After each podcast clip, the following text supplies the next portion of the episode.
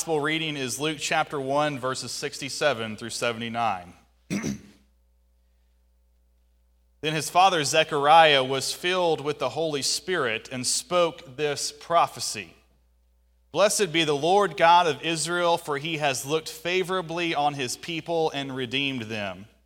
He has raised up a mighty Savior for us in the house of his servant David, as he spoke through the mouth of his holy prophets from of old that we would be saved from our enemies and from the hand of all who hate us. Thus, he has shown the mercy promised to our ancestors and has remembered his holy covenant, the oath that he swore to our ancestor Abraham, to grant us that we, being rescued from the hands of our enemies, might serve him without fear, in holiness and righteousness, before him all of our days. And you, child, will be called the prophet of the Most High, for you will go before the Lord to prepare his ways, to give knowledge of salvation to his people by the forgiveness of their sins. By the tender mercy of our God, the dawn from on high will break upon us to give light to those who sit in the darkness and in the shadow of death, to guide our feet into the way of peace the word of God for the people of God. Please be seated. We've begun a sermon series now called The Songs of the Season. Of course, singing is a big part of Christmas and celebrating Advent, but in the next few weeks, we'll be focusing on the songs that we read in Scripture that pertain to Advent and Christmas. So today we're looking at the song of Zechariah. We will eventually look at the song of Mary, the songs of the angels, and the song of Simeon. But it's always good on the first Sunday of Advent as a Baptist people to get our bearings and to remind ourselves of what Advent is. Baptists are some Johnny come latelys when it comes to celebrating Advent.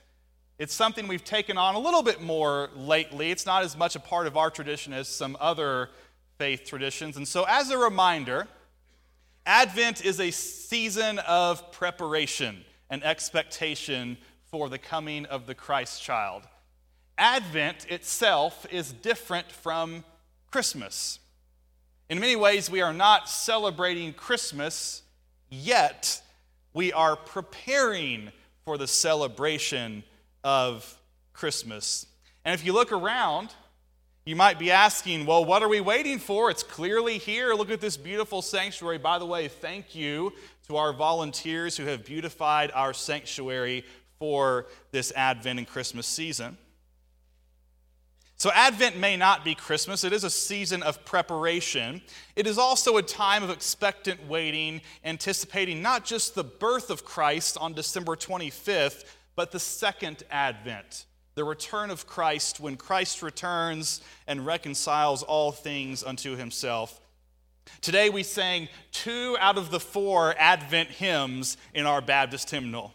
O come, thou long expected Jesus, and O come, O come, Emmanuel. Joy to the World is actually a Christmas hymn, although you'll notice a line in there that says, Let every heart what? Prepare him room. So we're still talking about preparation. Some Christian traditions take this preparation an extra step. Was anyone part of a family that did not put up their Christmas tree until Christmas Eve growing up? Anybody? Okay, good. Got a lot of Baptists in the room. There you are, Karen. I see you. We put our tree up on the day of Thanksgiving, right? That's how most of us do, or the day after, the weekend after. Some of you may leave it up all year long. I don't know. But many traditions used to wait until Christmas Eve evening to put the Christmas tree up because it's not Christmas yet until the sun goes down on December 24th. That's why you sometimes watch in movies, you'll see families decorating the Christmas tree on December 24th, and you'll say, they should have done that a few weeks ago. But they're observing Advent. Some churches take a hard stance in making sure that Christians celebrate that appropriately. Many churches won't allow a nativity on church grounds until December 24th. Uh, 24th. Lori and others, thank you for our beautiful nativity display out in the front of the church to help us prepare for Christmas. And so it makes sense, as much as we may not do that, it makes sense that if you are anticipating something, you don't celebrate until that day. That would be like your presents under the tree being open under the tree, and you just get to look at them for 24 days, right? You know what's coming. I confess to having joined in the spirit of hardcore Adventing when I first got out of seminary. Because when you graduate from seminary, you know everything.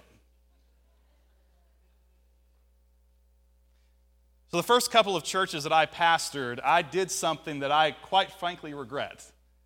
I went to my music ministers and said, We're not singing Christmas carols to December 24th.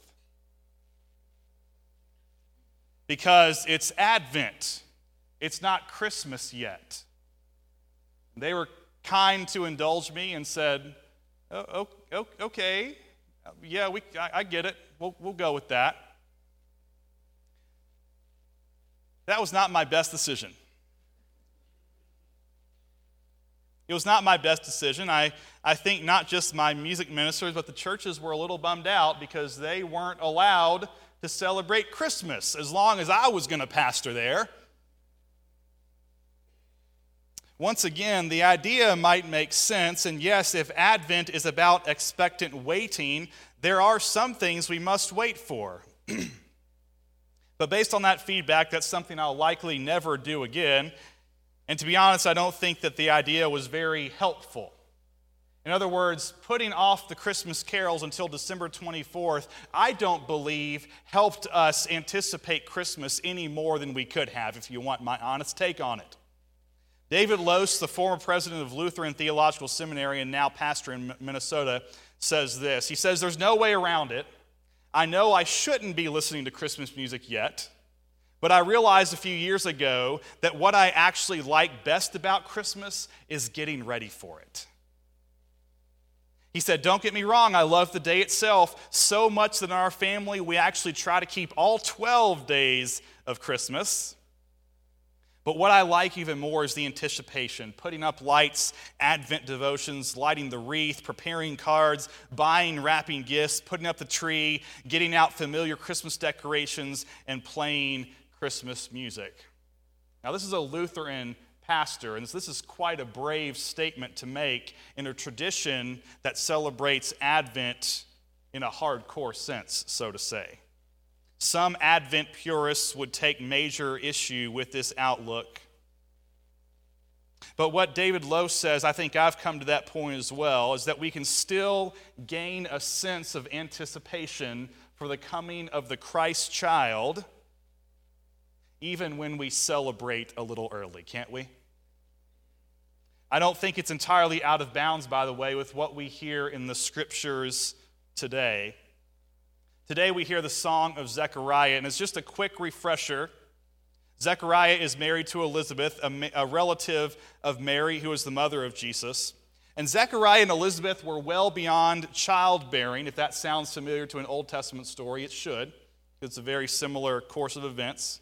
The angel Gabriel visited Zechariah and said they would be with, with child, that the wife would bear a child who would eventually become the prophet preparing the way for the Christ, John the Baptist. And Zechariah said, How can this happen, Gabriel? We are well beyond our years to bear children.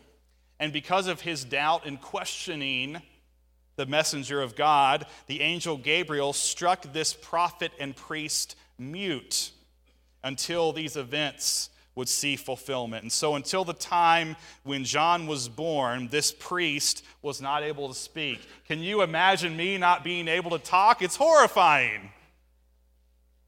This priest also couldn't talk. At this time, however, when John was born and taken the t- to the temple for a dedication, Zechariah's speech was restored. And so he gave a prophecy. He gave us a song that we read today.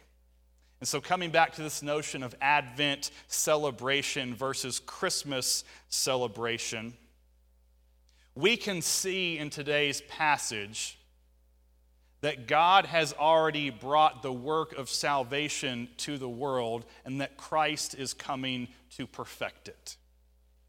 In this passage, we read that we don't have to wait to celebrate the things God is doing in the world around us.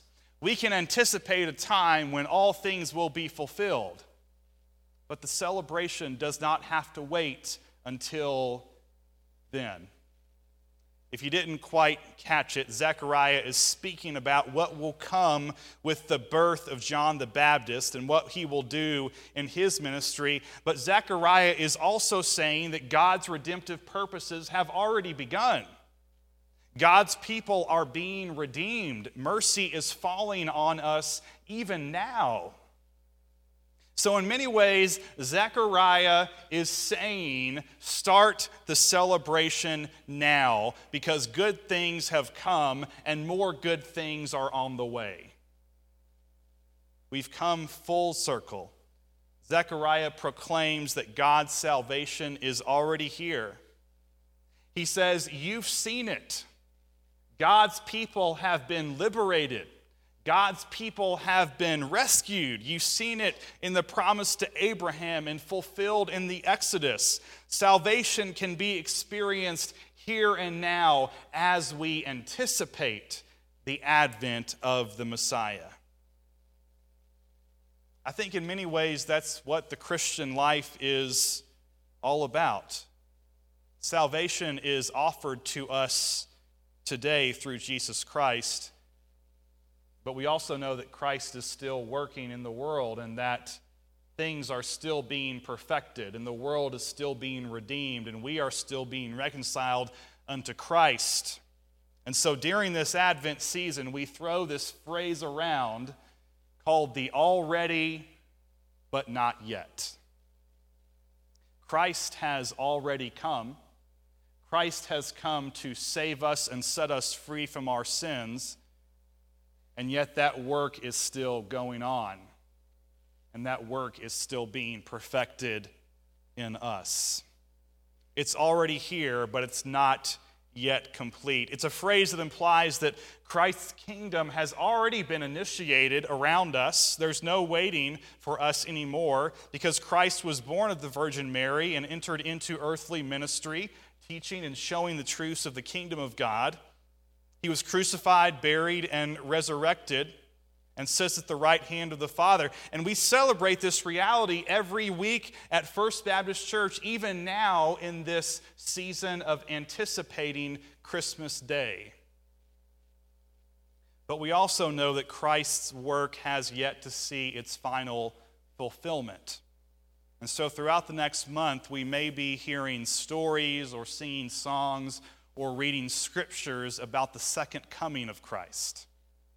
We will be reflecting on the excitement and the anticipation that all things will be reconciled and all things will be made new when Christ returns. And so this season has dual purpose to anticipate the coming of the Christ child, but also to anticipate Christ's glorious second coming, for which we all anticipate and build excitement for. And so, what I would ask of you now is the fact that we anticipate Christ's second coming stop us from living out and seeing the kingdom of God realized in our church and community even now? Absolutely not. And that's a stance that some Christians have taken, by the way.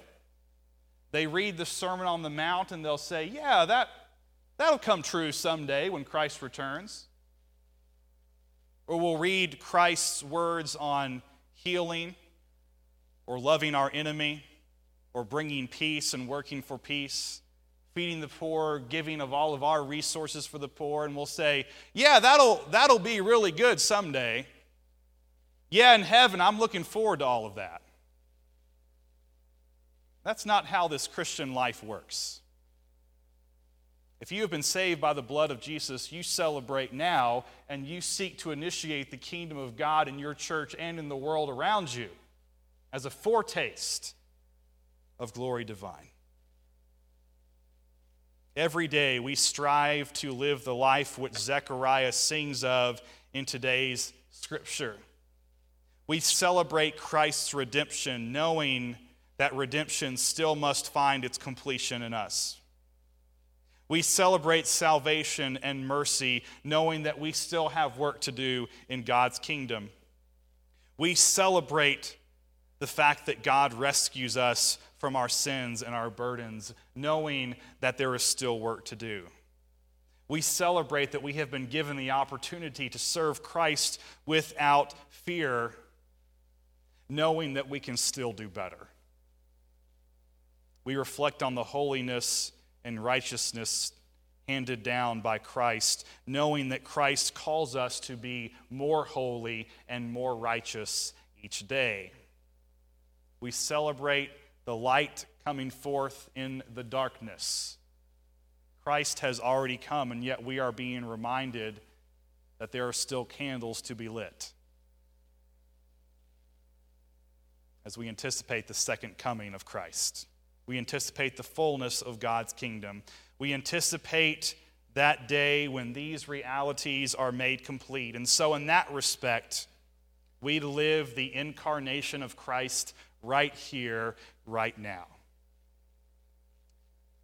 So, as you hang lights, assuming you haven't done it already, some of you may have, as you hang lights and read Advent devotions and write cards, buy and wrap gifts, play Christmas music, watch Christmas movies, we remember that there is still work to do. Christmas is not yet here on the calendar. The second coming of Jesus is not yet here. But that doesn't stop us from living out the hope, the peace, and the love and the joy that we anticipate while we celebrate this Advent season. So I challenge you don't turn off your Christmas carols. Don't keep your tree put away until Christmas Eve. Celebrate the fact that Christ is among us and Christ is doing a good thing in this church and in this world, and that new creation is bursting forth all around us. But keep that spirit of anticipation and of hope lit in your heart. Let's pray together.